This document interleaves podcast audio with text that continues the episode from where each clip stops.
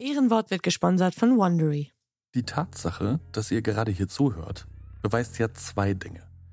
Ihr mögt Podcasts und, ähnlich wie wir, habt ihr ein riesengroßes Herz für Skandale. Und da haben wir eine ganz besondere Empfehlung für euch. Denn vielleicht erinnert ihr euch noch an eine unserer allerersten Folgen. Und zwar haben wir da die Geschichte über Milli Vanilli erzählt. Die Band, die nicht wirklich gesungen hat, mit Schimpf und Steine aufgeflogen ist und erst ihren Grammy und später alles verloren hat. Es ist, muss man so sagen, einer der größten Skandale der Popmusik, wenn nicht sogar der ganzen Popkultur. Bis heute übrigens eine meiner Lieblingsfolgen aus unserem Backkatalog. Mhm. Und wem das genauso geht, für den gibt es jetzt einen Deep Dive in diese Geschichte. Und zwar hostet unsere geschätzte Kollegin Aminata Belli für Wondery eine sechsteilige Miniserie mit dem Titel Milli Vanilli, ein Popskandal. Und da warten eine ganze Menge spannender Insights auf euch. Unter anderem kommen ganz viele von den Menschen zu Wort, die damals an diesem Skandal oder dieser Geschichte beteiligt waren. Zum Beispiel der Frontmann Fab und der Produzent Frank Farian.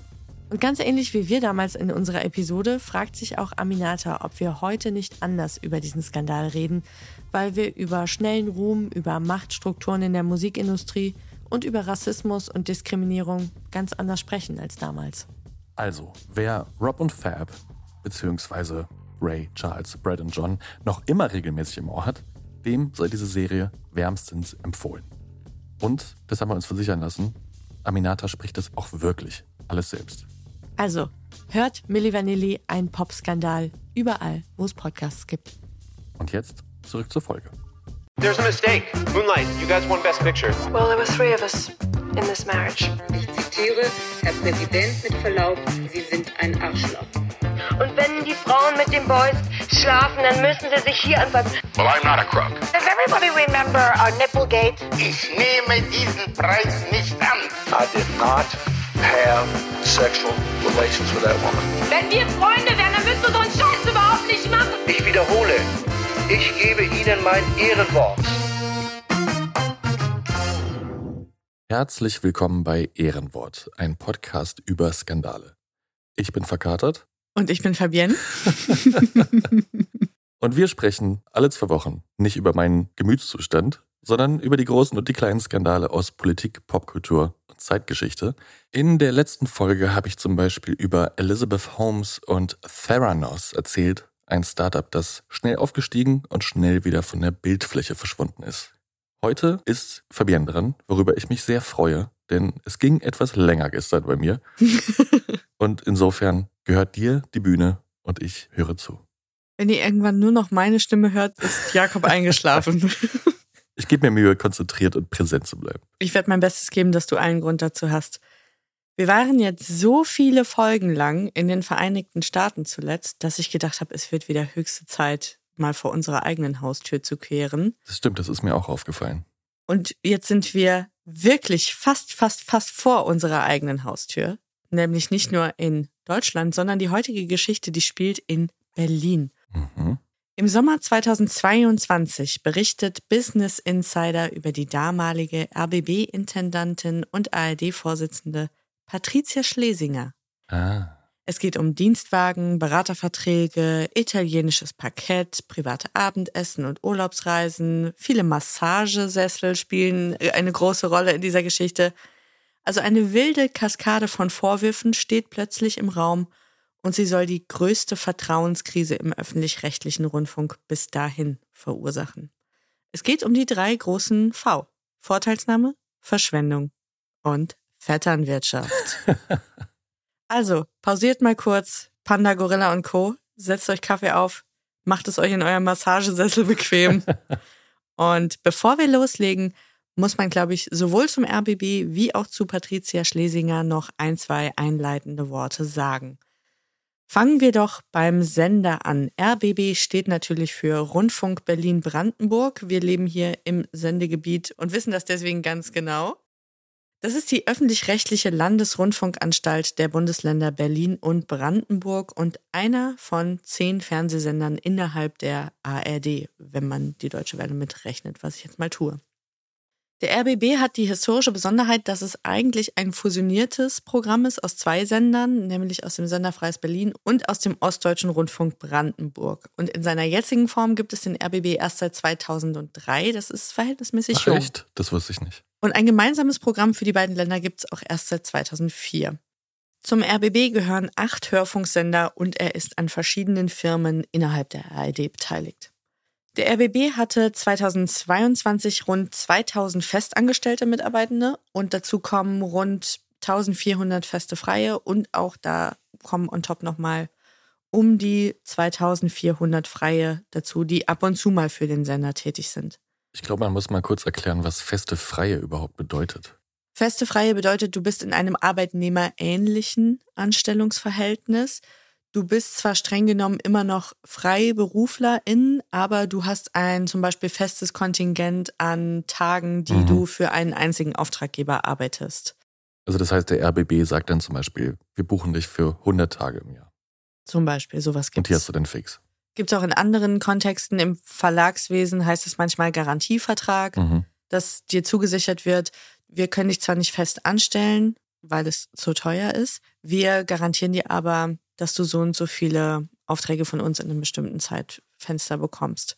Vielleicht ist es auch ein guter Moment, mal zu sagen, das Programm wird maßgeblich von freien Mitarbeitenden gemacht. Das ist auch keine Besonderheit des RBB, sondern das ist in nahezu allen Rundfunkanstalten so weil die festangestellten Mitarbeitenden, die sind in der Regel in der Verwaltungsdirektion und so weiter tätig. Also das heißt, auch viele Moderatoren, die ihr seht, zum Teil auch von der Tagesschau und so weiter, das sind alles freie Mitarbeitende.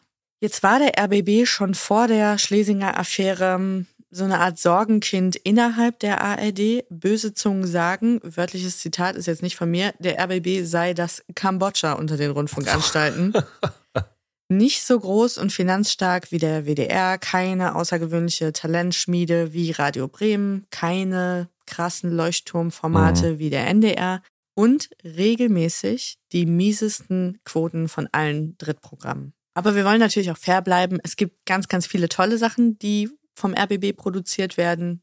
Die Sendungen von Kurt Krömer zum Beispiel oder das Magazin Kontraste, Radio 1, hier äh, Jörgs Sendung, Thaddeus und die Beobachter, wird auch vom RBB gemacht. Also es gibt schon hin und wieder auch ein paar Dinge, die sich wirklich lohnen, die anzuschauen oder anzuhören. Genug vom Sender, reden wir jetzt mal über Patricia Schlesinger, unsere Hauptfigur in der heutigen Geschichte. Die wird 2016 RBB-Intendantin und die Erwartungen in der Medienbubble und auch im Sender, die sind riesig, weil sie ist eine super versierte, exzellente Journalistin mit einer wirklich beeindruckenden Karriere. Schlesinger, 61 geboren, die hat Wirtschaftsgeografie und Politikwissenschaften in Hamburg studiert und hat nebenher beim NDR gearbeitet und da später auch volontiert. Sie war dann erst Reporterin bei Panorama und dann war sie Chefin von Panorama. Mhm. Das ist das Investigativmagazin innerhalb der ARD. Sie arbeitete für Extra 3, sie hat das Auslandsstudio der ARD in Singapur geleitet, dann später das in Washington. Wow. Sie hat dann für den NDR den Programmbereich Kultur und Dokumentation verantwortet und eben 2016 wurde sie RBB-Intendantin. 2022 hat sie zudem auch noch die Rolle der ARD-Vorsitzenden übernommen, also stellvertretend für den Sender. Als Patricia Schlesinger noch Reporterin bei Panorama war, da gehörte es ja zu ihrem Brot- und Buttergeschäft, Missstände, Affären, schmutzige Geschichten aufzudecken. Und da gibt es einen Ausschnitt, der ist in der Berichterstattung über die RBB-Affäre sehr, sehr oft hochgekocht worden und aus dem Archiv geholt worden. Was auch ein bisschen gemein ist, aber so sind wir eben. Ich spiele ihn euch auch nochmal ab. Großzügige Regelungen führen ja bekanntlich weniger zur demütigen Dankbarkeit der Nutznießer, sondern vielfach zum Missbrauch.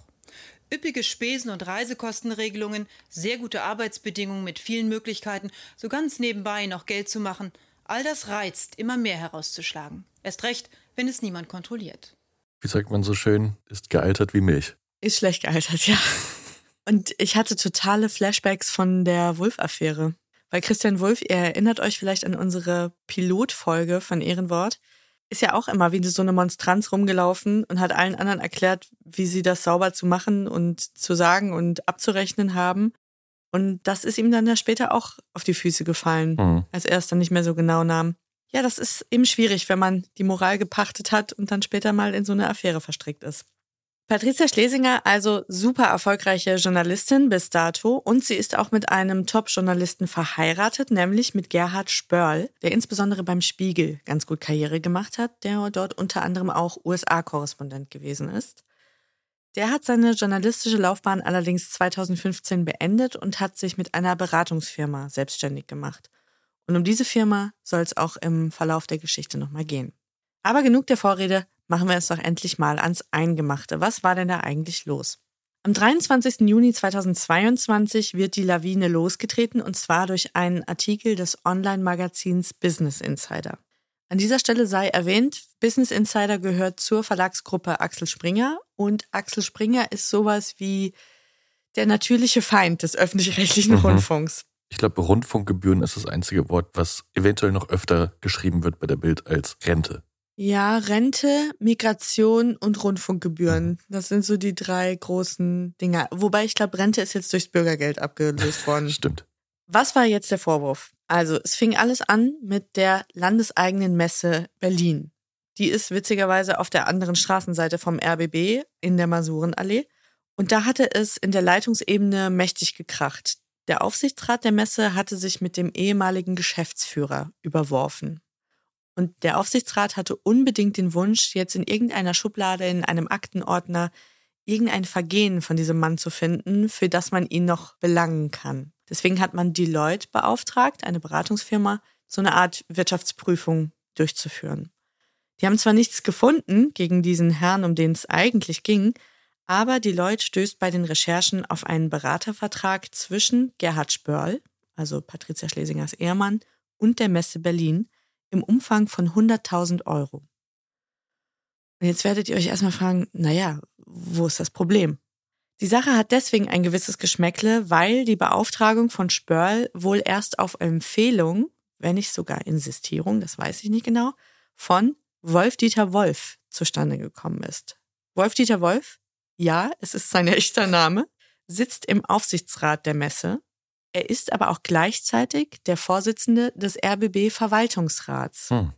Und in dieser Funktion ist es seine Aufgabe, die Intendanz zu kontrollieren.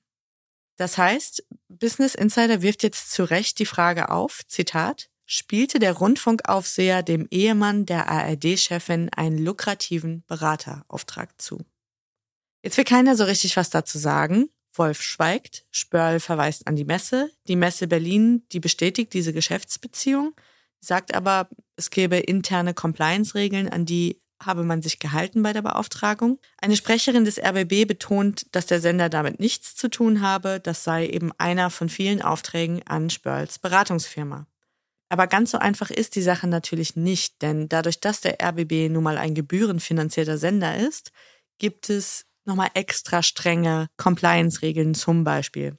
Außerdem wird der Sender ja beaufsichtigt oder reglementiert, sage ich jetzt mal, durch den Rundfunkstaatsvertrag. Und in dem heißt es, Mitglieder des Verwaltungsrates dürfen nicht wirtschaftliche oder sonstige Interessen haben, die geeignet sind, die Erfüllung der Aufgaben als Mitglied des betreffenden Organs zu gefährden.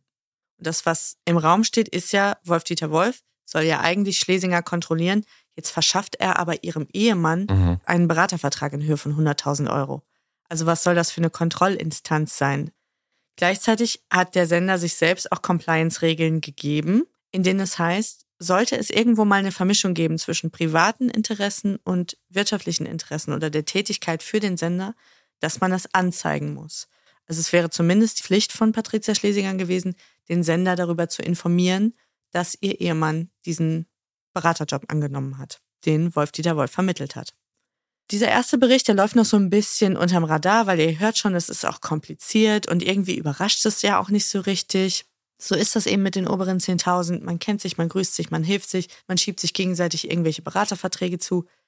Unschön, aber ist es jetzt gleich ein Skandal? Ja, es klingt jetzt erstmal nicht nach dem großen Aufreger, würde ich sagen. Ja, wir sind ja auch noch erst am Anfang der Geschichte. Schon am 5. Juli 2022 legt Business Insider nach. Patricia Schlesinger habe Abendessen in ihrer Privatwohnung veranstaltet und über den Sender abgerechnet. Sie wird sagen, dass das in ihrer Funktion als RBB-Chefin und ARD-Vorsitzende ganz normal sei. sie müsse sich eben mit wichtigen MeinungsmacherInnen aus der Hauptstadt vernetzen.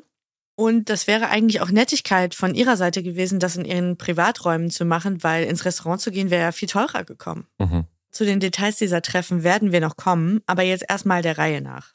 Im gleichen Text verdichten sich auch diese Filzvorwürfe um Schlesinger und ihren Mann und Wolf-Dieter Wolf, denn Schlesinger soll auch bei zentralen RBB-Bauprojekten sich für drei Berater aus dem Dunstkreis bzw. dem Netzwerk ihres Verwaltungsratschefs entschieden haben. Bauprojekte beim RBB. Genau. Ja. Und eines dieser Bauprojekte ist das sagenumwobene, viel diskutierte Mhm. Digitale Medienhaus, das der RBB plant.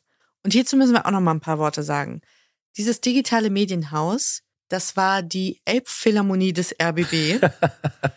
Und wir können von Glück reden, dass sie nie Wirklichkeit wurde. Das war ein sehr, sehr teurer Wunsch. Und die Planungen dafür, die gab es tatsächlich schon viele Jahre bevor Business Insider über die Affäre Schlesinger berichtet hat. Wer jetzt schon mal am Sendezentrum in der Masurenallee vorbeigefahren ist Mhm. oder da schon mal drin war, der wird den Wunsch nachvollziehen können, mit einer riesengroßen Abrissbirne da rein zu donnern, Tabula rasa zu machen und zu sagen, wir machen jetzt alles neu, jetzt Ja. wird alles schön.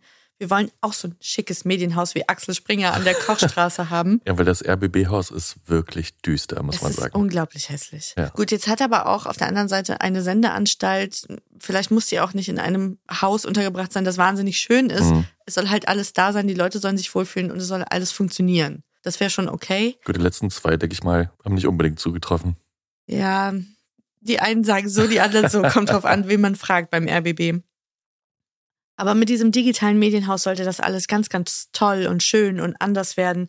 Es sollte das Medienhaus der Zukunft entstehen mit Redaktion, mit Investigativteam, Social Media Abteilung, Grafik, Schnitt und Produktion, alles unter einem Dach, agile Prozesse und vor allem sollte trimedial gearbeitet werden können. Das ist ja das Lieblingswort im öffentlich-rechtlichen Rundfunk, Trimedialität. Kannst du mir das mal erklären, bitte? Ist ganz einfach. Du sollst TV, Radio und Online Mhm. immer mitdenken.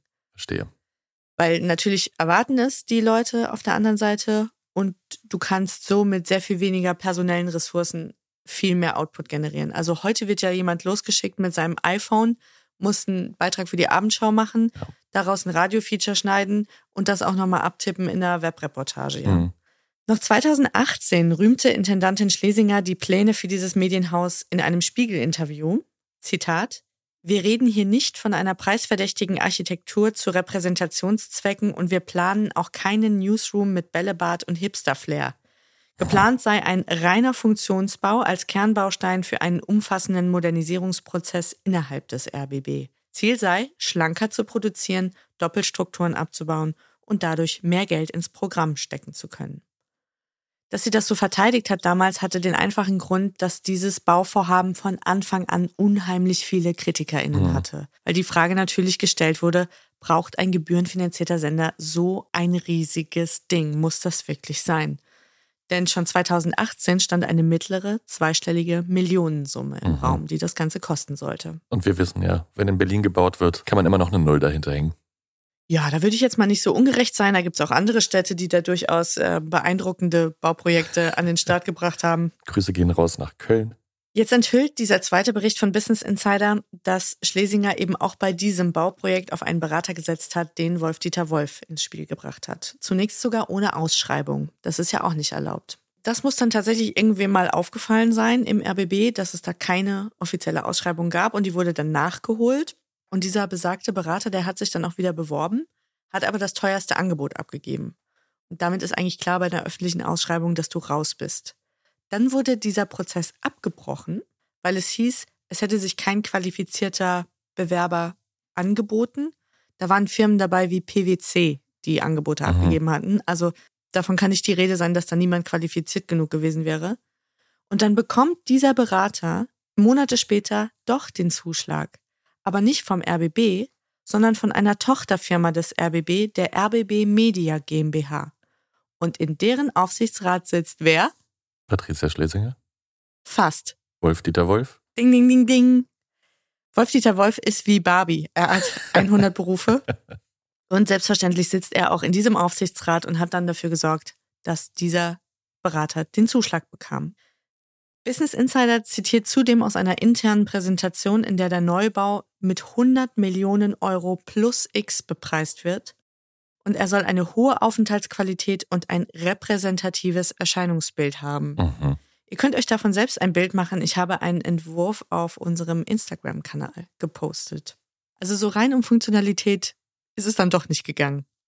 In diesem Artikel geht es dann auch um eine zweite Verstrickung. Aufgrund eben dieses geplanten Baus suchte der Sender einen neuen Proberaum für das Deutsche Symphonieorchester. Das ist anteilig auch in Trägerschaft des RBB. Und da gab es zwei mögliche Locations. Das ICC, also die Messe Berlin, und einen stillgelegten Güterbahnhof. Und jetzt kannst du ja mal raten, wer den Zuschlag gekriegt hat. Ja. Das ICC wahrscheinlich. Natürlich, Ja. weil Wolf-Dieter Wolf im Aufsichtsrat Ja. dieser Messe immer noch sitzt. Auch ein schrecklicher Bau übrigens. Wäre auch nicht schlimm, wenn da mal irgendwie ein Meteorit reinknallen würde. Das ist richtig. Also sofern natürlich niemand zu Schaden kommt. Aber das ist keine Augenweide, dieser Kasten. Laut Aussagen des RBB sei das Angebot der Messe 225.000 Euro günstiger gewesen. Jetzt hat aber Business Insider Informationen und Dokumente, die das Gegenteil belegen. Die Miete war bei der Messe 300.000 Euro teurer. Das heißt, es war keine wirtschaftliche Entscheidung, sondern es war halt einfach eine Entscheidung von Wolf-Dieter Wolf, Mhm. weil er nochmal was in die eigenen Taschen stecken wollte, offenbar. Und vielleicht ist das ein ganz guter Punkt, sich auch diesen Mann und seine Rolle im RBB mal genauer anzugucken. Und dazu müssen wir uns vielleicht auch vergegenwärtigen, wie dieser Sender strukturiert ist. Wir haben schon drüber gesprochen. Jeder Sender hat eine Intendanz und die ist so, ja, der CEO des Mhm. Senders und steht über Programmdirektion, über der Verwaltungsdirektion und über der Produktionsdirektion. Und diese Intendanz wird kontrolliert von zwei Gremien, dem Rundfunkrat und dem Verwaltungsrat. Der Rundfunkrat ist ein Gremium aus 29 bis 45 ehrenamtlichen Mitgliedern und soll einen Querschnitt der Bevölkerung abbilden. Da sitzen also VertreterInnen politischer Parteien drin, von den Kirchen, von anderen gesellschaftlichen Organisationen. Und dieses Gremium sorgt auch immer wieder für Diskussionen, weil mal mehr, mal weniger zurecht die Frage in den Raum geworfen wird, welche Gesellschaft soll das eigentlich abbilden?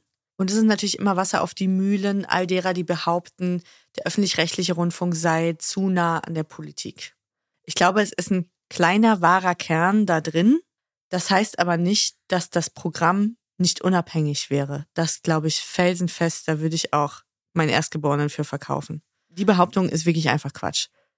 Der Rundfunkrat, der kontrolliert jetzt von inhaltlicher Seite her die Intendanz. Also der hat die Programmaufsicht, der redet auch bei der Programmgestaltung mit, kümmert sich um Beschwerden, schaut, ob der Programmauftrag eingehalten wird.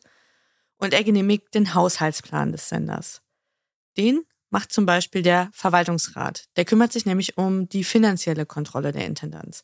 Das ist ein deutlich kleineres Gremium aus sieben bis 18 ehrenamtlichen Mitgliedern, die zum Teil auch vom Rundfunkrat gewählt werden. Und der berät und kontrolliert eben die Intendanz in allen Finanzfragen und handelt interessanterweise auch den Arbeitsvertrag mit der Intendantin oder dem Intendanten aus und auch das Gehalt. Also long story short, der Rundfunkrat fürs Programm und der Verwaltungsrat fürs Finanzielle. Wie bereits erwähnt, ist Wolf-Dieter Wolf ein vielbeschäftigter Mann. Neben seinen Hauptjobs als Immobilienunternehmer und Sportfunktionär ist er Vorsitzender des RBB-Verwaltungsrats und sitzt in verschiedenen anderen Aufsichtsräten und Gremien. Business Insider schreibt über ihn, Zitat, Wolf gehört zu den Top-Netzwerkern dieser Republik, füllt gleich mehrere Funktionen aus, ist unter anderem Immobilienunternehmer. Er veranstaltet exklusive Golfturniere, engagiert sich in Sport- und Kulturvereinen, spielt im Hinterzimmer mit Spitzenpolitikern Kanaster und lädt Freunde und Geschäftspartner in seine Privatwohnung auf Sylt ein. Auch Schlesinger soll dort mit ihrem Mann zu Gast gewesen sein. Ja, jetzt ist es ein bisschen unglücklich, dass die Intendantin offensichtlich mit dem Mann befreundet Mhm. ist, der ihr bei den Finanzgeschäften auf die Finger gucken soll und mit dem sie auch noch ihr Gehalt aushandelt. Wie sauber kann das ablaufen? Und vielleicht bleiben wir auch mal beim Gehalt, ganz kurz. Patricia Schlesinger hat im Jahr 2020 als RBB-Intendantin 261.000 Euro verdient. Das sind 21.750 Euro im Monat. Not bad. Für das Jahr 2021 wurde mit dem Verwaltungsrat eine Anhebung des Gehalts um 16 Prozent auf 303.000 Euro vereinbart. Alter. Bei einem Sender, der unter einem massiven Spardruck Mhm. steht. Und das muss sie offenbar auf kurzem Dienstweg mit Wolf-Dieter Wolf persönlich ausgemacht haben. Mhm. Der ihr gesagt hat, 16 Prozent plus, gar kein Problem, machen wir. Damit liegt sie übrigens, falls euch das interessiert, im Mittelfeld, was so die Verdiensthöhe der ARD-IntendantInnengehälter angeht. Spitzenreiter 2022 war Tom Buro mit 413.000 Euro. Schlusslicht der HR-Intendant Florian Hager mit 212.000. Um das ins Verhältnis zu setzen, der Bundeskanzler kriegt 360.000 Euro im Jahr. Also es gibt eine Handvoll ARD-Intendanten, die besser verdienen als der Bundeskanzler. Kann man diskutieren, kann man fair finden, kann man Mhm. unfair finden. Man kann sich aber durchaus auch nach oben vergleichen. Der Bahnchef Lutz hat ein Grundgehalt von 970.000 Euro im Jahr Mhm. und schämt sich ja auch nicht, trotzdem noch Boni Ja, einzustreichen. das stimmt. Aber zurück zum RBB. Jetzt steht Patricia Schlesinger in der Kritik, Geschäftspartnern von Wolf-Dieter Wolf und ihrem Mann lukrative Beraterverträge verschafft zu haben und private Essen über den Sender abgerechnet zu haben. Aus der Berichterstattung wird klar, dass es RBB Mitarbeitende geben muss, die mit Business Insider gesprochen haben. Und jetzt lässt der Sender in einem Statement wissen, dass er sich in der Berichterstattung mit einer Vielzahl von Vorwürfen und Unterstellungen konfrontiert sieht. Manche seien auf den ersten Blick falsch oder konstruiert, andere beruhen auf einer Verquickung von irrigen Annahmen und voreiligen Schlussfolgerungen, deren Aufbereitung etwas aufwendiger sein wird. Aber man nimmt sie ernst. Äh, nee, weiß ich jetzt gar nicht so richtig. Man hat jetzt nicht den Eindruck, dass der RBB schon zu diesem Zeitpunkt erkannt hat, dass die Hütte schon langsam angefangen hat zu brennen, sondern es ist eher noch so eine sehr verhaltene Reaktion, wo man versucht zu kommunizieren, dass es sich hier um eine Kampagne von den Springer-Medien gegen Mhm. den RBB und auch gegen das System öffentlich-rechtlicher Rundfunk handelt. Trotzdem sagt man jetzt, okay, die Compliance-Abteilung, die wird sich jetzt kümmern, das Justiziariat wird sich kümmern und zudem beauftragt der RBB den Medienanwalt Christian Scherz und prüft rechtliche Schritte gegen Business Insider. Der Name kommt mir jetzt irgendwie bekannt vor. Ja, Christian Scherz ist kein Unbekannter. Ist auch eigentlich ein Wunder, dass der Name hier noch nie gefallen ist, weil der schon sehr viele Leute vertreten hat, über die wir auch schon geredet haben. Das ist der Medienanwalt in Deutschland. Also es gibt sehr wenige A-Lister in Deutschland, die noch nicht von Herrn Scherz vertreten wurden. Zuletzt zum Beispiel unser Friend of the Pod Till Lindemann. Siehst du, daher. Jetzt hat man sich offenbar auch beim RBB an ihn gewandt. Hey there, it's Michelle Norris. I'm host of a podcast called Your Mama's Kitchen. When I travel, I'm usually looking for a way to find a taste of home when I'm not at home. And one of the things I love to do when I am at home is entertain. And Airbnb allows me to do that. When I was in California recently, I rented a house that had a great kitchen. And when we were sitting around the table, we're all thinking, we're in someone else's house. Someone could be in all of our homes as well. If you have a home, but you're not always at home, you have an Airbnb. Your home might be worth more than you think. Find out how much at airbnb.com/slash host. Am 5. Juli findet eine Belegschaftsversammlung statt, in der Patricia Schlesinger sich zu den Vorwürfen äußert. Jemand hat das unerlaubterweise mitgeschnitten und hat das auf YouTube hochgestellt. Das ist auch immer noch auf YouTube. Und sie spricht da von einer Vielzahl von internen wie externen Kontrollmechanismen. Es gebe die anhaltende Compliance-Prüfung und sie wolle Transparenz schaffen, maximal. Sie nennt aber auch die Berichterstattung von Business Insider eine boshafte und niederträchtige Kampagne, die das Ziel habe, ihr Auftreten für den RBB zu skandalisieren. Und sie adressiert auch die Leute im Sender, die geredet haben und sagt, es seien unvollständige Informationen, falsche Behauptungen und offensichtliche Unterstellungen nach draußen gegeben worden. Und diese Illoyalität werde sie nicht hinnehmen. Sie droht denen, die geredet haben, mit juristischen Konsequenzen. Wow. Dafür soll sie sich aber auch später entschuldigt haben, der Vollständigkeit halber. Genau da würde ich mal ganz gerne einhaken, Mhm. weil der Fakt, dass sowohl Mitarbeitende scheinbar Informationen an Business Insider rausgegeben haben, als auch, dass dieses Meeting aufgezeichnet worden ist, spricht dir dafür, dass sie jetzt vielleicht nicht die allerbeliebteste im Sender war bei der Belegschaft, oder? Kann das sein?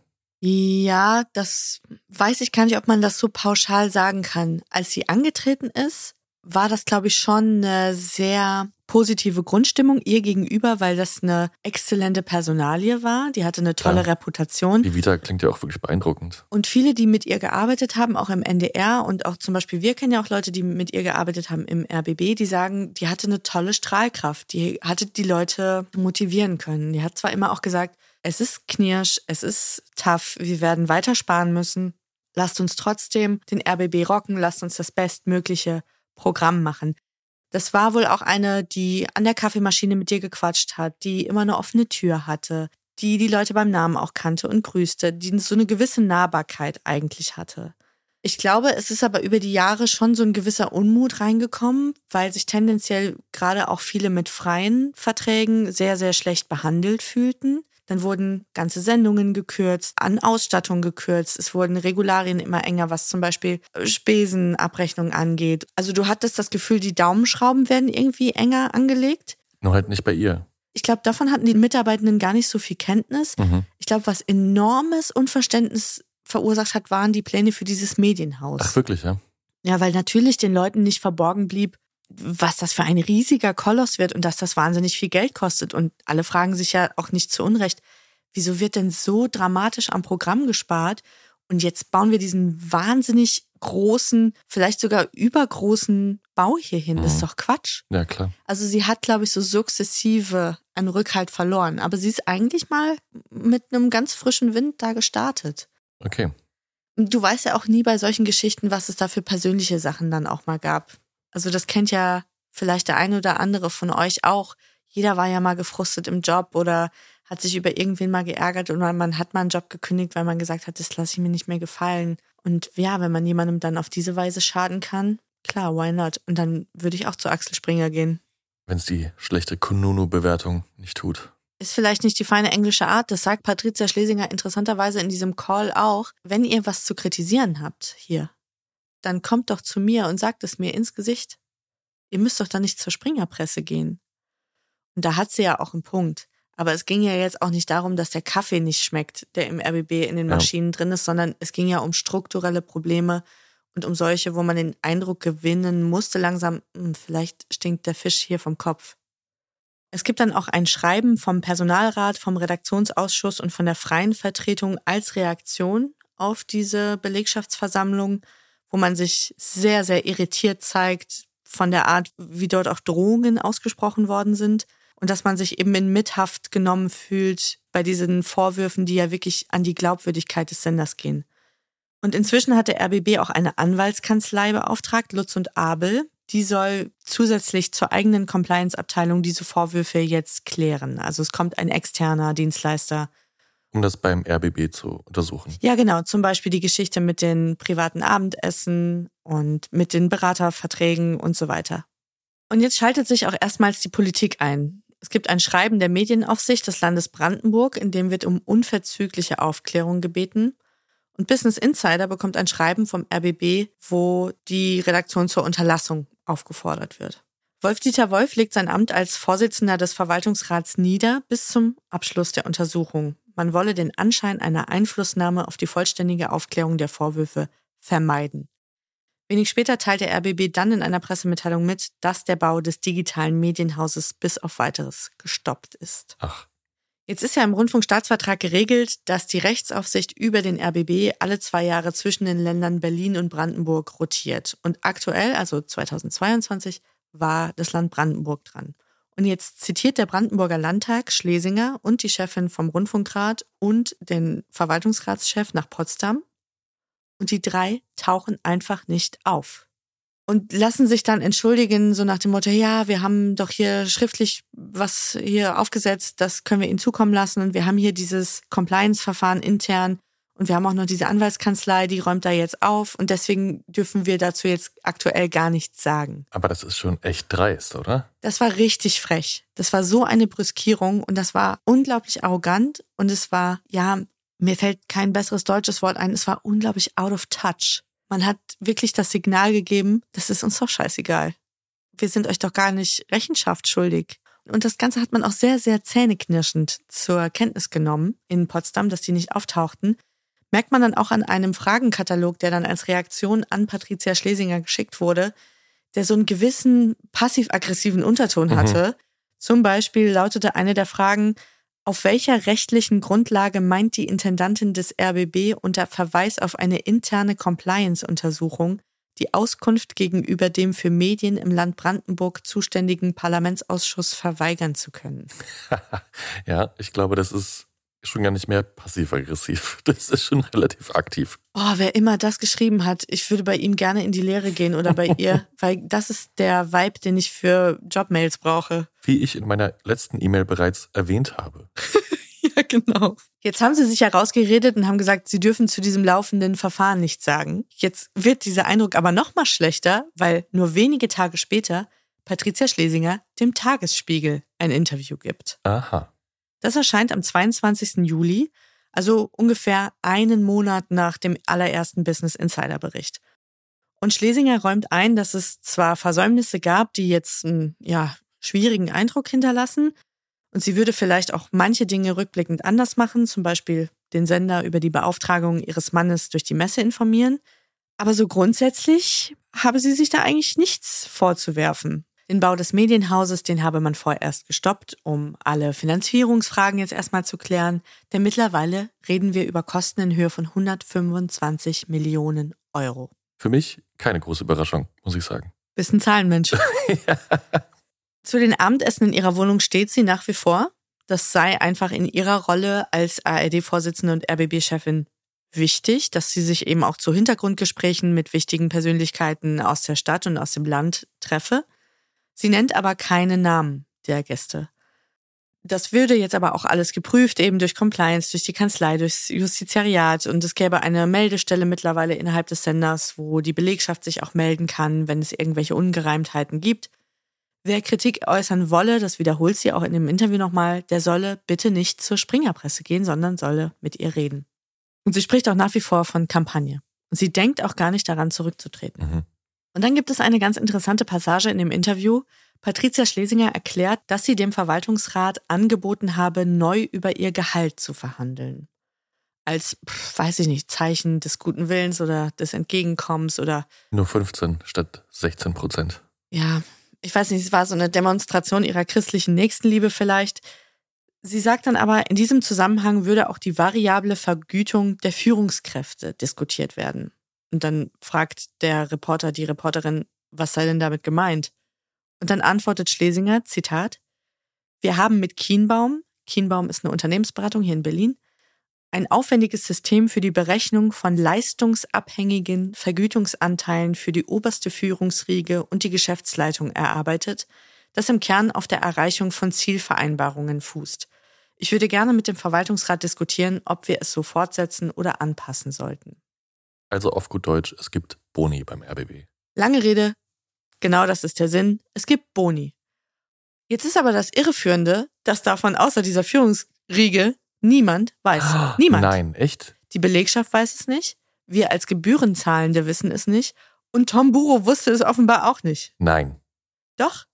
Denn normalerweise sind alle Gehälter, was so Chefetagen angeht, in den Landesrundfunkanstalten, die sind für jeden einzusehen auf den Websites der Sender, weil wir alle durch unsere Gebühren finanzieren ja diese Gehälter auch. Und deswegen ist es ja auch nur unser gutes Recht, dass wir wissen, was sind da die Personalkosten, ja? Also es gab on top zum Grundgehalt Bonuszahlungen für das Erreichen bestimmter Zielvereinbarungen. Welche das waren im Detail, das ist bis zum Schluss nicht ganz klar geworden. Einzelne Personen haben zugegeben, wofür sie Boni bekommen haben, andere nicht. Allein 2021 soll Patricia Schlesinger 20.000 Euro Bonus bekommen haben. Auch Programmdirektor Jan Schulte-Kellinghaus hat Boni eingestrichen, dazu kommen wir später noch. Dieses Boni-System, das ist schon von der Vorgängerin eingeführt worden. Aber wenn man jetzt mal so einen Schritt raus macht, dann ist es, und wir sind jetzt ungefähr bei der Hälfte aller Vorwürfe in der Affäre Schlesinger, war das so der, der am meisten wehgetan hat. Weil erstmal wurde klar, keine andere Rundfunkanstalt innerhalb der ARD hat dieses Boni-System. Nicht mal Tom Buro wusste, dass es das gibt im RBB. Das ist wirklich unglaublich. Und jetzt muss man sich ja wirklich mal fragen, warum ausgerechnet die Anstalt, die am miesesten performt Mhm. seit Jahr und Tag, warum ausgerechnet deren Geschäftsleitung glaubt, ihr stünde ein Geld zu, Boni-System zu. Dann zweiter Punkt ist Transparenz. Wir GebührenzahlerInnen sollten ja wissen, was kriegen die ProgrammdirektorInnen, die IntendantInnen und so weiter in den Sendern, weil wir es bezahlen. Wenn ich natürlich jetzt hinter verschlossene Türen noch so ein System von variablen Leistungsvergütungen habe, dann täusche ich ja nicht nur meine Belegschaft, die es auch nicht weiß, sondern ich täusche ja auch die GebührenzahlerInnen. Und das dritte ist, und das hat wirklich, glaube ich, viele Leute richtig auf die Palme gebracht, der RBB muss sparen ohne Ende. Das ganze System ARD muss sparen, wirklich, dass es quietscht. Programm machen wird aber gleichzeitig immer teurer und die Anforderungen an das Programm, die werden auch immer höher. Und jetzt nimmt sich so ein kleiner Personenkreis das raus, hinterm Rücken, super shady. Das ist richtig, richtig mies. Und du kannst es auch nicht mehr vertreten, weil dieser Gebührentopf, der ist ja endlich.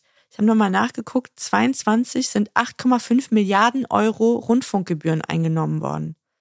Das muss reichen. Also dafür kann man ein gutes Programm machen, glaube ich. Weil das, das zeichnet sich ja jetzt schon seit einigen Jahren ab. Die Bereitschaft der ganz normalen Leute, dass der Rundfunkbeitrag alle paar Jahre steigt, die ist am Ende angekommen.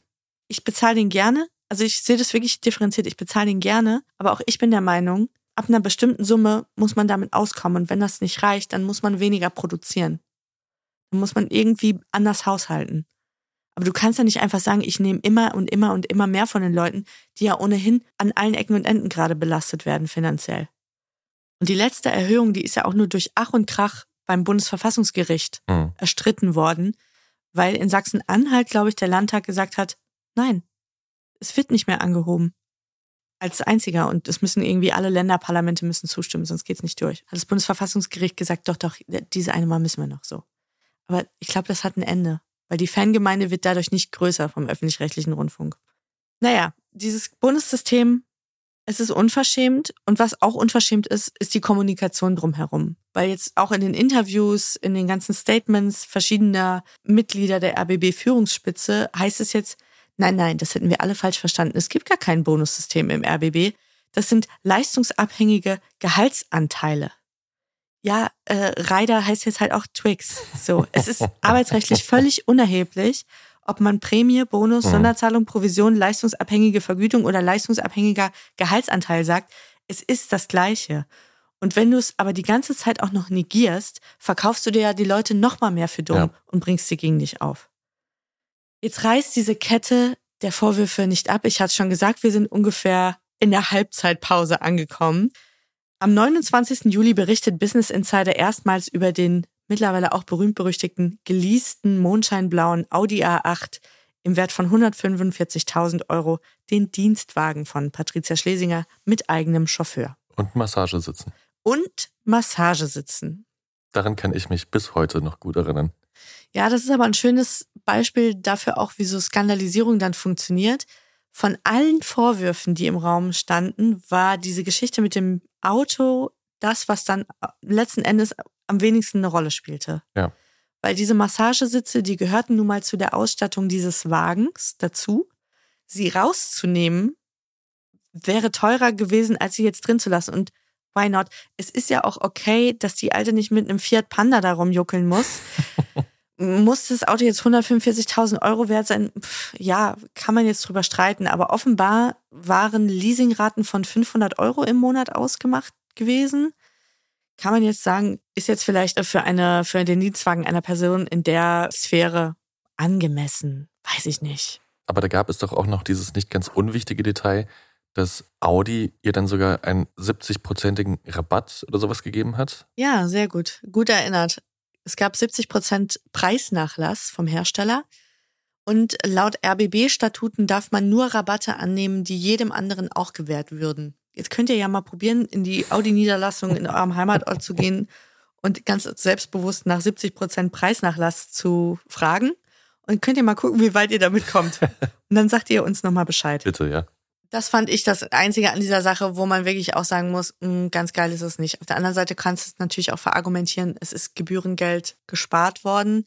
Trotzdem, mit welchem Interesse gewährt Audi 70 Prozent Preisnachlass auf so einen Wagen?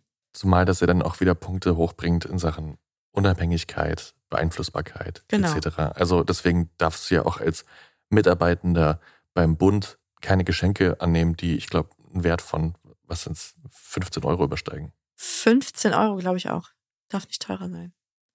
Es gerät auch in die Kritik, dass Patricia Schlesinger wohl auch den Wagen für private Fahrten genutzt hat. Sie hat ihren Mann auch den Wagen nutzen lassen. Das ist laut ihres Arbeitsvertrags aber auch nicht verboten gewesen. Es ist schlechter Stil, ja, aber es war nicht verboten. Jetzt wird irgendwie auch hingeguckt, was Tom Buro für ein Auto fährt oder in welchem Dienstwagen er durch die Gegend gekurvt wird. Ein Fiat Panda von 2003. Nee, er hat ein ähnlich teures Gefährt und auch er hat Massagesitze, aber er lässt uns wissen, er benutze sie nicht. Das war, das war mein absolutes Highlight damals. Wir haben ja vor zwei Jahren schon mal kurz darüber gesprochen im Jahresrückblick. Ja, richtig. Und das ist bis heute mein absolutes Highlight. Ja, das war mäßig Das ist schlau. so bescheuert. An dieser Stelle vielleicht noch eine kleine Anekdote. Ich weiß, dass die Chefredakteure, ich glaube, hier muss ich nicht gendern, der BZ bis, ich glaube, in die 80er Jahre hinein, da wurde es abgeschafft von einem, verpflichtet waren, mit der U- und der S-Bahn und dem Bus zur Arbeit zu fahren. Mhm. Weil die Idee war, wenn ihr die größte Boulevardzeitung Berlins macht, dann müsst ihr wissen, worüber die Leute reden, wenn sie in der S-Bahn sitzen. Nicht fahren. so doof, finde ich jetzt. Finde ich sehr schlau. Aber wie gesagt, ist dann auch abgeschafft worden, weil ich glaube, Franz Josef Wagner war es zu bequem. Inzwischen ist es jetzt nicht nur Business Insider, der schwere Geschütze auffährt, sondern auch andere Redaktionen aus dem Axel Springer Verlag stürzen sich auf die Geschichte und Patricia Schlesinger. Die Bild-Zeitung berichtet Anfang August, dass die Bewirtungen in ihrer Wohnung nicht nur auf den Deckel des Senders stattgefunden haben, sondern dass Patricia Schlesinger das Catering-Unternehmen auch gebeten habe, die Zahl der Gäste nach unten zu korrigieren. Später wird von 15 Abendessen die Rede sein, von denen sich nicht mehr genau sagen lässt, wie beruflich oder privat sie waren. In einem Fall beliefen sich die Kosten pro Person auf 136,65 Euro. Es habe kleine raffinierte Gabel- und Löffelhäppchen und mehrgängige Menüs gegeben.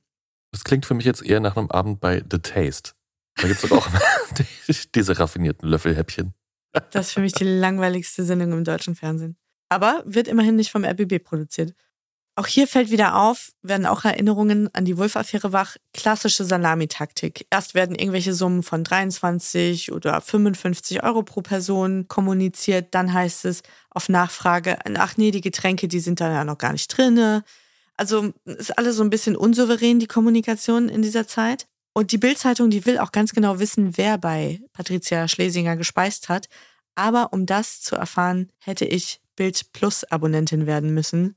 Und Leute, ich sag's wie es ist, alles hat Grenzen, auch das Engagement für diesen Podcast. Ja gut, ein paar sind dir dann doch noch bekannt geworden. Zumindest eine. Und das ist die Polizeipräsidentin von Berlin, Barbara Slowik. Die zeigt sich von den Entwicklungen mehr als irritiert und sei, Zitat, überrascht, irritiert und menschlich enttäuscht, dass Frau Schlesinger das Essen über den RBB abgerechnet habe. Wenn ich das richtig in Erinnerung habe, hat sie das Ganze nicht als beruflichen Abend wahrgenommen. Ganz genau. Sie war in dem Glauben, dass es sich um eine Wohnungseinweihungsparty bei Frau Schlesinger handelt und dass dieser Abend rein privater Natur gewesen ist. Und damit ist auch diese Erzählung von Schlesinger ja eigentlich am Ende, die ja bis zuletzt behauptet hat, das sei ein wichtiges Networking-Event gewesen, um den Hauptstadtsender noch tiefer in Berlin zu verankern. Ja. Vor allem widersprich mal der Polizeipräsidentin. Ich will keinen Streit mit ihr. Nee. Auf keinen Fall. Ja, und jetzt setzt die Bild-Zeitung zum letzten Schlag an, den Enthüllungen über die Chefetage im 13. Stockwerk des Sendegebäudes. Für 650.000 Euro hatte Patricia Schlesinger Renovierungsarbeiten durchführen lassen. Allein 17.000 Euro soll das italienische Parkett gekostet haben, das verlegt worden ist. Vielen Medien war es unheimlich wichtig zu sagen, dass es vorgeölt war. Ich wusste gar nicht, dass das geht. Und ist das dann der Kostentreiber, das Vorölen? Da fragst du den Falschen. Ich verstehe auch nichts von Parkett. Also, wer sich auskennt, der soll uns das mal in die Kommis schreiben. Ob man Parkett vorölen lassen sollte und wie teuer ist das? Das war nicht das einzige Problem. Es geht wieder um einen monströsen und hässlichen Massagesessel für, ich glaube, ein oder 2000 Euro. Es geht um Sofalandschaften und es geht um eine Wandbegrünung im Wert von 7000 Euro. Das Schlimmste daran ist, es gibt ja dann auch Bilder, ne, die gemacht wurden von der RBB Abendschau zum Beispiel.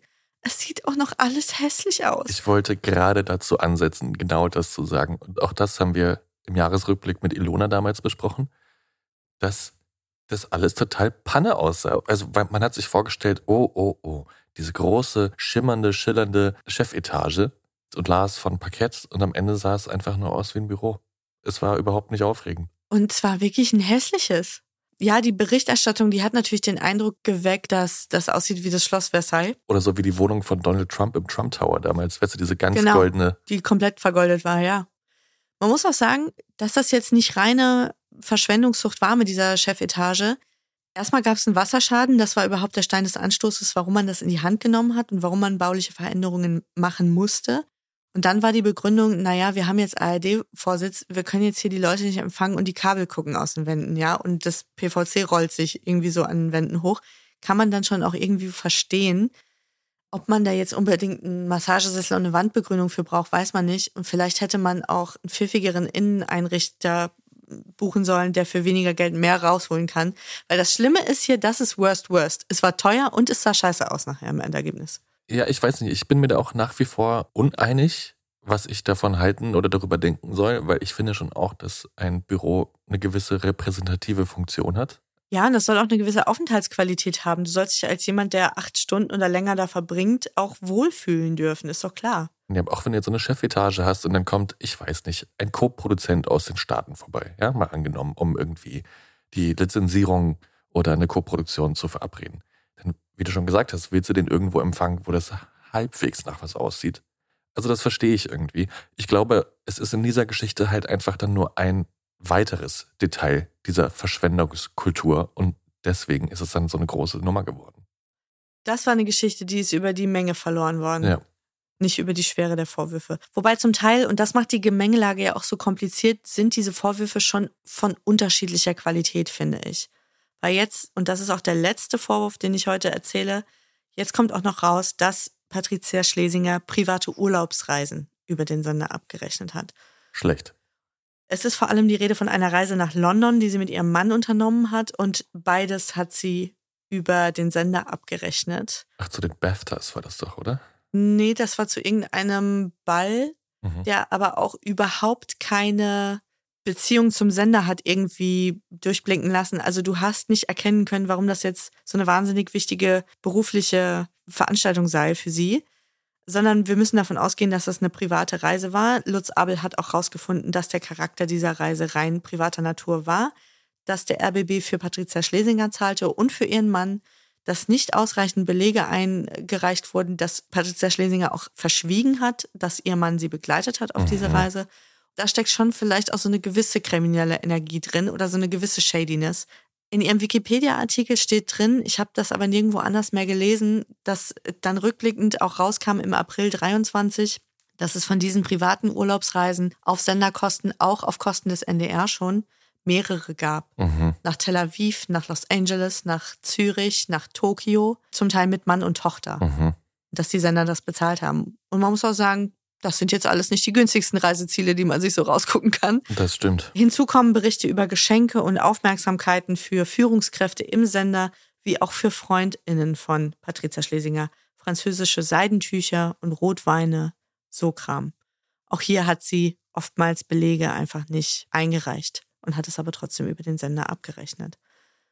Ja, und da muss man sich halt auch schon fragen, Mann, du verdienst 300, 3000 Euro im Jahr. Wenn du jemandem eine Flasche Rotwein schenken willst, hast du es jetzt echt nötig, das einzureichen? Das ist der Punkt, der mich an solchen Geschichten am meisten verzweifeln lässt. Dass Leute, je erfolgreicher und je finanziell erfolgreicher sie werden und desto mehr Geld sie verdienen, ein immer dringenderes Gefühl entwickeln zu scheinen, noch mehr Kohle zu sparen oder zu haben am Ende des Tages, indem sie alles absetzen, an der Steuer vorbeiführen, sich bezahlen lassen etc.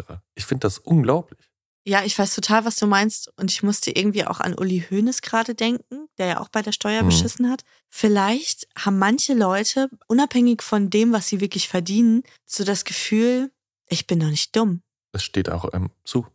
Und ich kenne hier eine Abkürzung und ich kenne hier einen Trick und ich bin nämlich schlau und die anderen, die sind alle doof. Mhm. So. Es ist ja nicht eine wirtschaftliche Not, aus der heraus man das macht, sondern weil man so sehr die Bodenhaftung verliert, dass man denkt, das steht einem zu. Weiß ich nicht. Und offenbar gibt es auch kein Korrektiv mehr im Familien- oder Freundeskreis, das dem irgendwie entgegenwirken würde. Aber hören wir doch mal, was der kleine Mann auf der Straße so sagt. Oh ja. Viele Menschen in Berlin und Brandenburg sind heute enttäuscht und verärgert, wie maßlos offenbar mit ihren Rundfunkgebühren umgegangen wurde. Ärgert mich schon, weil ich sag mal, die Bürger müssen es letzten Endes ja bezahlen.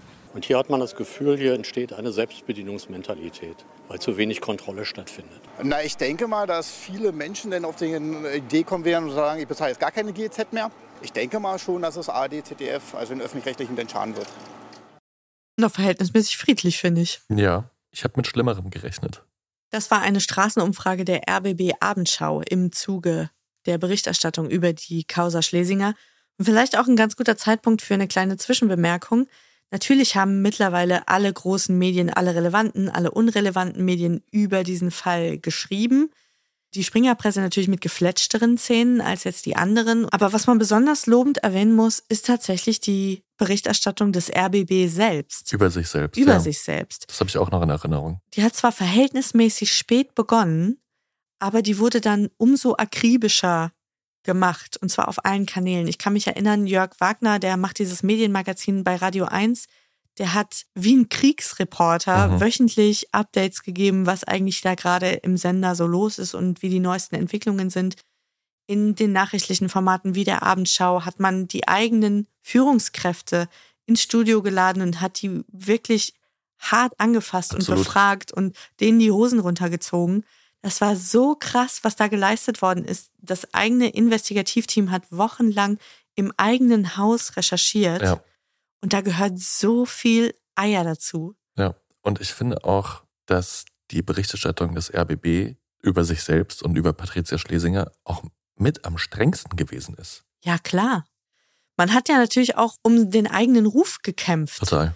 Viele JournalistInnen des RBB, die haben dann auch erzählt, naja, wir rufen jetzt Leute an, weil wir sie um Einschätzung bitten in irgendeiner Sache oder wir sind draußen unterwegs im Sendegebiet und machen ein Interview mit Leuten und die sagen, RBB, ihr spinnt wohl, mit euch rede ich nicht, kehrt doch mal vor eurer eigenen Haustür. So, das sind halt auch noch die Leute, die den ganzen Frust abbekommen an der Basis, die mit ihrem Gesicht unterwegs sind draußen ja. und sich von den wütenden Leuten anhören müssen, ey, was ist denn bei euch eigentlich los? Warum sollte ich denn mit euch reden? Ihr habt ja einen Knall.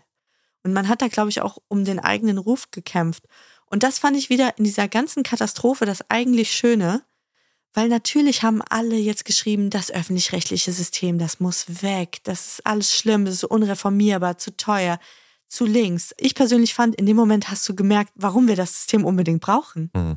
Weil die Leute ohne Rücksicht auf ihre eigenen Befindlichkeiten und gegen alle Widerstände, gegen ihre eigenen Chefs recherchiert und ermittelt und berichtet haben. Und da hat man noch mal gesehen, wofür hat man diesen ganzen Budenzauber eigentlich? Ja. Das ist was total Wichtiges ist. Ein Beispiel, mit welchen harten Bandagen die ReporterInnen, RedakteurInnen da zum Teil gekämpft haben, habe ich mal mitgebracht. Das ist ein Interview aus der RBB Abendschau mit dem damaligen Programmdirektor Jan Schulte-Kellinghaus. Sie als Programmdirektor sind ja auch Teil der Geschäftsleitung und Sie haben von all dem nichts mitbekommen?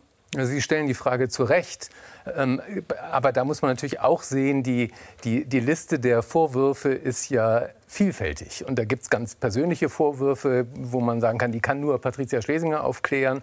Gibt es aber auch Dinge, wo man sagen kann, hätte euch das nicht auffallen können als Geschäftsleitung? Und ist, äh, ist bei der Beauftragung beim Bau alles richtig gelaufen? Dafür ist jetzt eine Compliance Kanzlei unabhängig äh, klärt die auf. Wir werden aber auch zugleich, das haben wir schon gemacht in der Chefredaktion, auch ein, ein investigatives Faktensammler-Team äh, einsetzen, weil wir es natürlich auch journalistisch aufarbeiten wollen.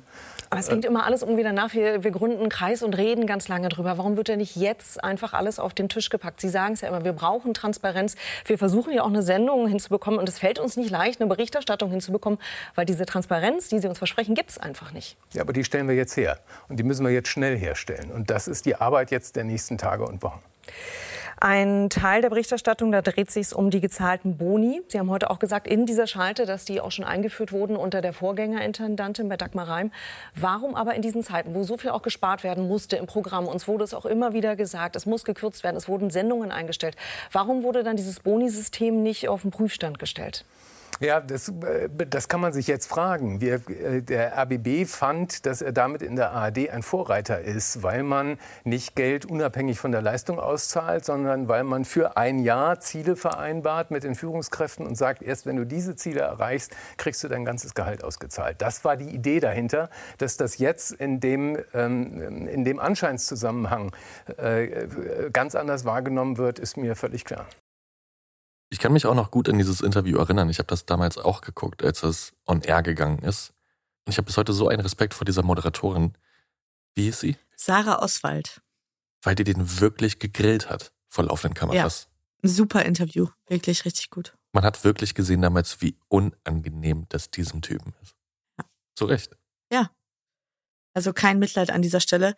Schulte Kellinghaus hat in dieser Sendung auch zugegeben, dass er selbst auch einen Bonus bekommen hat, und zwar dafür, dass er die Sendung ZIP eingestellt hat. Ich kann zu den Quoten nichts sagen. Auf jeden Fall haben 70 Mitarbeitende durch diese unternehmerische Entscheidung ihren Job verloren und dadurch hatte Schulte Kellinghaus eine bestimmte budgetäre Zielvereinbarung erreicht und dafür seinen Bonus eingestrichen. Ja, stark. Jetzt haben wir viel über den RBB gesprochen. Mhm. Wie geht's denn der Chefin eigentlich? Ja, gute Frage. Die ist auf jeden Fall angezählt. Sie hatte Anfang August schon den ARD-Vorsitz niedergelegt aus freien Stücken und hatte den an Tomburo übergeben. Und jetzt wird sie am 15. August als Intendantin abberufen. Und Hagen Brandstetter wird Interimsintendant im RBB. Und fünf Tage später lässt Tomburo sie wissen, dass er der RBB-Geschäftsführung das Vertrauen entziehe. Das heißt dann in der Tagesschau, dass Buro sowie andere leitende Kräfte in der ARD ihre Informationen nur aus der medialen Berichterstattung bekommen würden und deswegen auch gar kein Vertrauen hätten, dass die RBB-Geschäftsleitung diese Vorwürfe vollumfänglich ausräumen ja. und klären kann. Unglaublich auch. Am 22. August kommt dann der lang ersehnte Befreiungsschlag. Patricia Schlesinger wird fristlos entlassen. Der Verwaltungsrat hatte in einer langen Sitzung über ihr Schicksal entschieden und da gibt es ganz verstörende Filmaufnahmen, wie sie das RBB-Gebäude verlässt. Kameras filmen Schlesinger, wie sie aus dieser Sitzung rauskommt, nach 40 Minuten. Die ging dann ohne sie noch weiter. Sie geht dann über den Flur, geht in den Paternoster rein. Sie ist schon drin mit einem Fuß.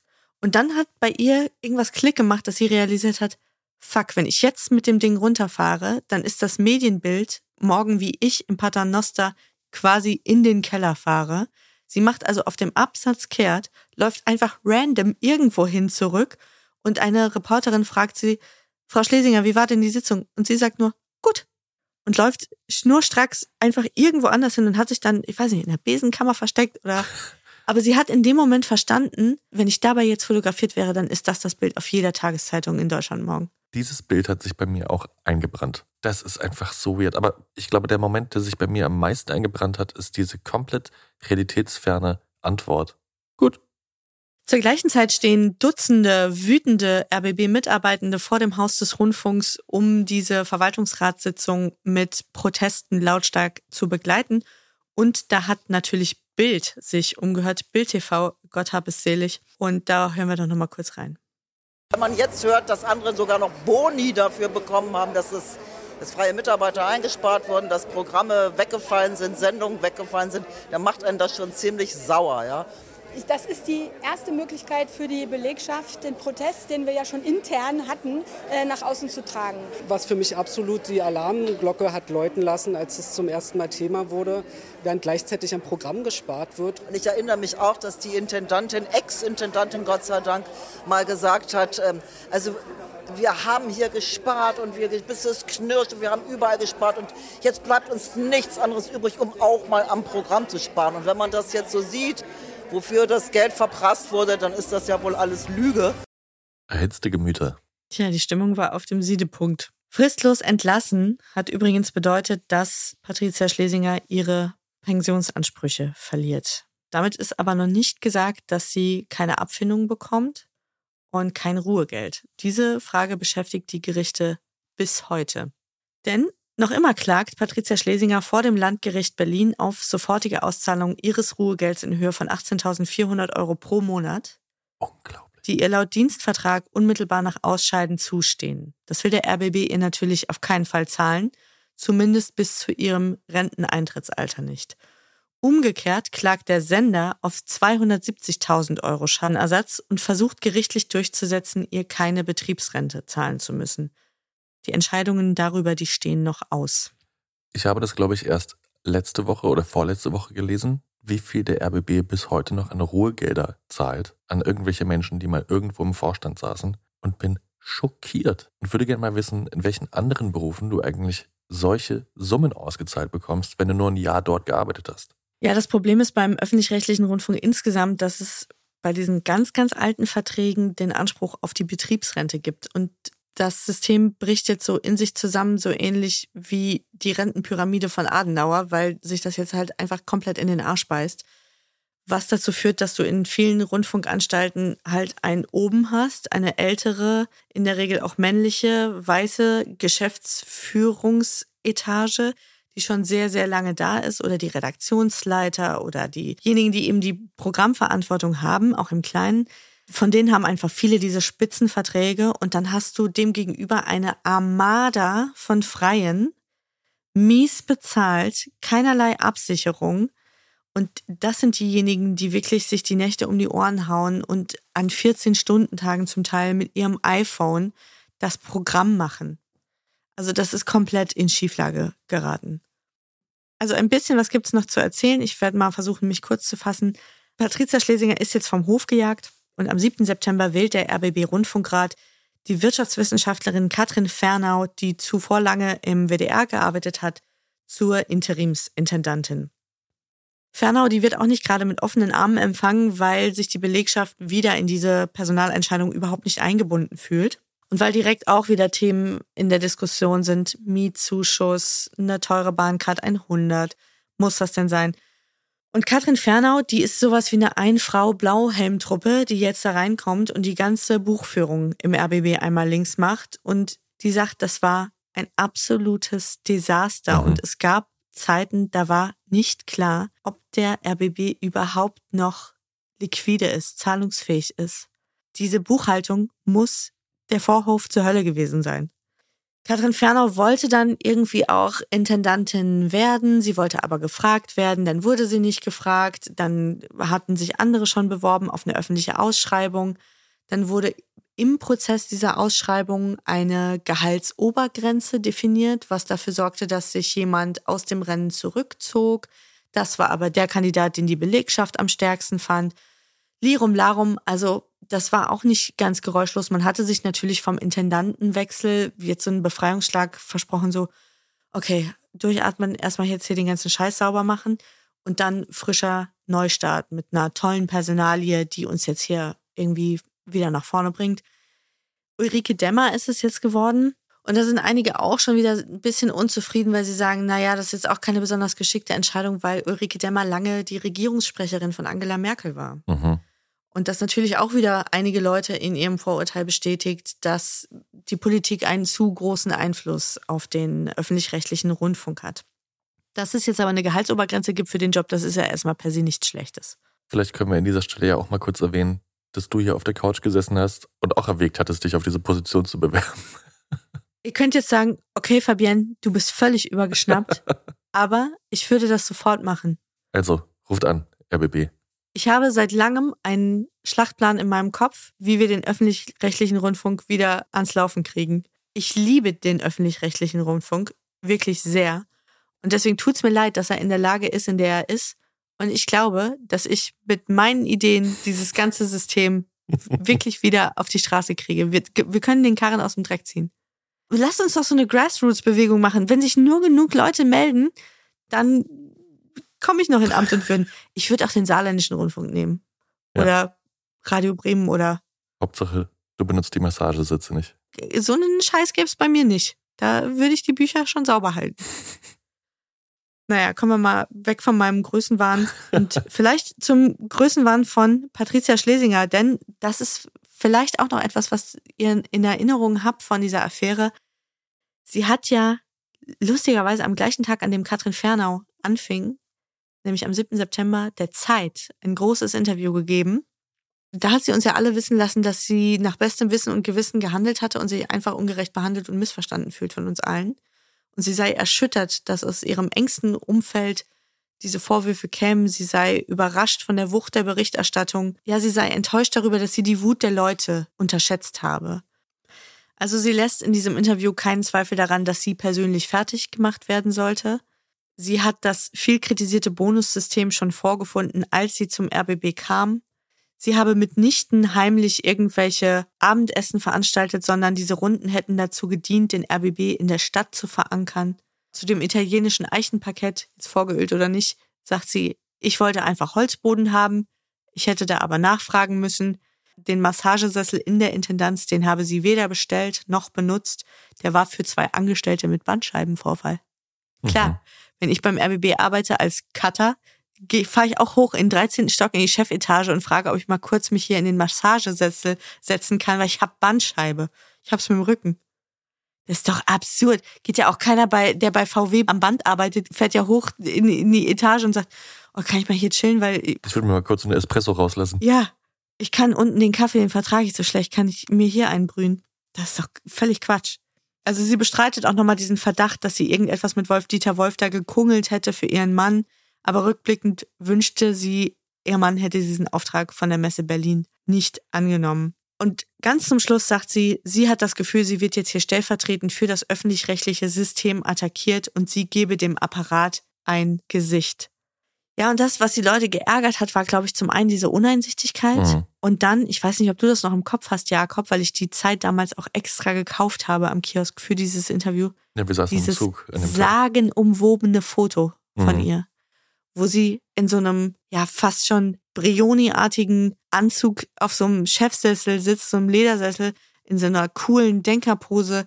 Der Vibe ist so, Tony Soprano gibt jetzt irgendeinem seiner Männer ein Zeichen, irgendwen um die Ecke zu bringen. Es hatte was sehr Erhabenes auf jeden Fall. Es wirkte unglaublich arrogant, es war unglaublich out of touch und es war einfach eine ganz unglückliche und unsympathische Bildauswahl. Sie hat die Bildauswahl nicht getroffen, weil es gab dann heftigste Reaktionen, gerade in den sozialen Netzwerken. Und die Zeit fühlte sich dann auch berufen zu erklären, dass Frau Schlesinger mit dieser Bildauswahl nichts zu tun gehabt hat, sondern das war eben ein Gespräch und dann hat ein Fotograf begleitend Fotos gemacht und man hat dann eins ausgesucht. Das war wirklich unglücklich, also keine gute PR, auf der das geendet ist. Zum Schluss hat dann auch noch die Berliner Generalstaatsanwaltschaft ein Ermittlungsverfahren wegen Verdacht auf Untreue und Vorteilsnahme gegen Schlesinger und auch gegen Wolf-Dieter Wolf an den Start gebracht. Das läuft auch noch. Ja, dieser Bericht von Lutz Abel von der Kanzlei, der kam auch zu unterschiedlichen Ergebnissen. Der sagte, ja, die London-Reise, die war überhaupt nicht in Ordnung. Für die privaten Abendessen können wir es nicht genau sagen. Wir wissen nur von definitiv einem Essen, dass es rein privater Natur war. Der Dienstwagen war an und für sich okay, das offenbarte dieser Bericht, ich habe den auch gelesen, hier liegt eigentlich das ganze Problem der Causa Schlesinger.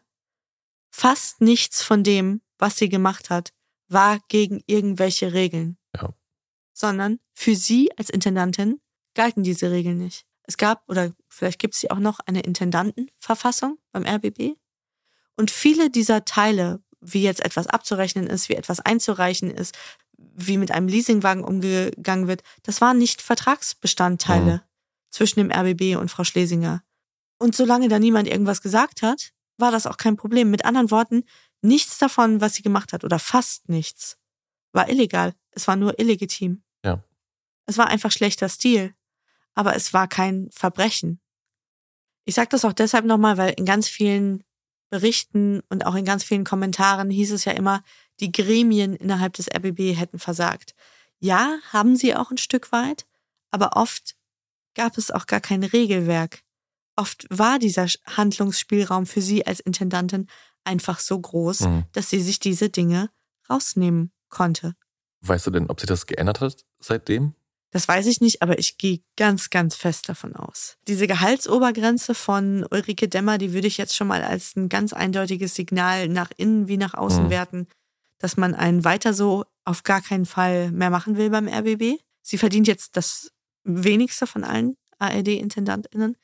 Und deswegen glaube ich auch, dass man an den Compliance-Regeln und an verschiedenen anderen Statuten nochmal was macht, beziehungsweise an der Durchsetzungskraft. Ja. Aber es ist halt so ein graumelierter Bereich, in dem wir schon so oft waren an diesem Podcast.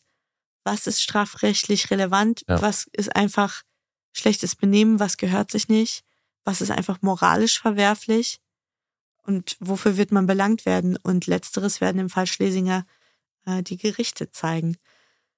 Vielleicht noch zu guter Letzt, was macht Patricia Schlesinger heute? Ich habe mit Interesse gelesen, dass sie einen neuen Job hat. Und zwar mhm. arbeitet sie bei der MK Kliniken AG, einem Pflegeheimbetreiber. Aha. Finde ich eigentlich ganz passend, weil die Zielgruppe sich im Altersdurchschnitt jetzt nicht so sehr von der des RBB unterscheidet. Fies. Ja, so bin ich eben. ja, und das war sie, die Affäre Patricia Schlesinger. Ja, irre. Vielen Dank, dass du das nochmal alles so zusammengefasst hast. Es war wirklich einer dieser großen Skandale im Skandaljahr 2022. Ja. Der mir gut in Erinnerung geblieben ist, weil es jetzt auch nicht so lange her ist. Es ist immer ein Spektakel, wenn etwas in der Öffentlichkeit so Stück für Stück langsam in sich zusammenbröckelt und man quasi live dabei sein kann bei jedem Schritt. Und beim RBB war das ja nun wirklich so, dass das in dem Moment, wo die Redaktion sich so bemüht hat, das alles offen zu legen und in der Öffentlichkeit transparent aufzuarbeiten, konntest du einfach live dabei zusehen, wie dieser Sender in sich zusammengebrochen ist. Was ich aber natürlich auch sagen muss in der Geschichte ist, dass es mir um einige Formate, die jetzt seitdem unter das Schafott gekommen sind, nun dann doch schon auch leid tut. Auf jeden Fall. Und was mir auch in Erinnerung geblieben ist aus diesem Skandal, ist ein Hintergrundbericht vom RBB über sich selbst und vor mhm. allem über die Redaktion außerhalb von Berlin, also in den kleinen Stadtteilen von Brandenburg, die dann gezeigt haben, wie die Redakteure und Redakteurinnen vor Ort denn da eigentlich arbeiten. Und du hast es schon ein paar Mal erwähnt heute, also mit iPhones etc. Aber die wirklich sich alle Mühe geben, um irgendwie ein gutes Programm zu machen. Und das unter allerschwersten Bedingungen. Und überall wird bei dir im Alltag der Rotstift angesetzt. Und dann kriegst du mit, wie das andernorts dann eben ausgegeben wird. Und ja, du hast es gerade schon gesagt, es ist vielleicht nicht alles justiziabel. Das muss es auch nicht sein. Denn wenn du Chefin von so einem Sender bist und allen einbläust, wie hart gespart werden muss. Mhm. Da musst du bei dir anfangen. Ja, und vor allen Dingen, wenn du über 300.000 Euro im Jahr verdienst, ja. dann musst du nicht die Flasche Wein absetzen. Dann musst du nicht die Reise absetzen. Das kannst du alles einfach Portokasse bezahlen. Und damit meine ich nicht, dass wenn du jetzt irgendwen empfängst, dass du dann nicht in der Lage sein solltest, das irgendwie auch über den Sender zu bezahlen, wenn es dann wirklich für den Dienst relevant ist. Aber musst du's. Ich finde, das kann man schon vertreten, so ein, so ein Abend, ja. Aber man muss doch dann einfach so ehrlich sein und das offen kommunizieren. Vielleicht auch direkt mit einer Kostenstelle im RBB, dass man sagt, ich würde gerne so ein Essen veranstalten. Ich würde aus den und den Gründen gerne diesen Personenkreis dazu einladen. Was habe ich an Summe X für Möglichkeiten? Wollen wir das bei mir zu Hause machen oder sieht das irgendwie blöd aus? Wollen wir lieber was mieten? Wollen wir das in der 14. Etage irgendwie ausrichten und ein Catering bestellen? Da gibt es ja Möglichkeiten. Deswegen, sie muss ja nicht in der Askese leben. Nee, überhaupt nicht. Aber ich finde es sehr merkwürdig, wenn du ein öffentlich-rechtlich finanziertes Haus bist und du stehst an der Spitze dieses Hauses und du gebärdest dich aber wie der Chef von einem privatwirtschaftlichen mhm. Unternehmen. Ja, das ist. Auf dieses Bonussystem, das hat in einem gebührenfinanzierten Haus absolut nichts verloren. Ja. Ein Bonus, den kann in der freien Wirtschaft gerne jemand bekommen, der ein gewisses unternehmerisches Risiko auch trägt. Ja, das ist doch in Ordnung. Aber das geht gar nicht. Da nee. gibt's gar keine Berechtigung dafür. Und diese Grundgehälter, die das betraf, das waren ja schon auch üppige Saläre. Ich fand das auch so schwach von Schulte Kellinghaus, als er dann sagte, wir dachten eigentlich, wir sind hier die Pioniere in der ARD, mhm. das ist voll die schlaue Idee, weil wir haben gesagt, wir machen jetzt ein leistungsabhängiges Gehalt. Man bekomme sein ganzes Gehalt nur dann ausgezahlt, wenn man bestimmte Ziele erreichen würde.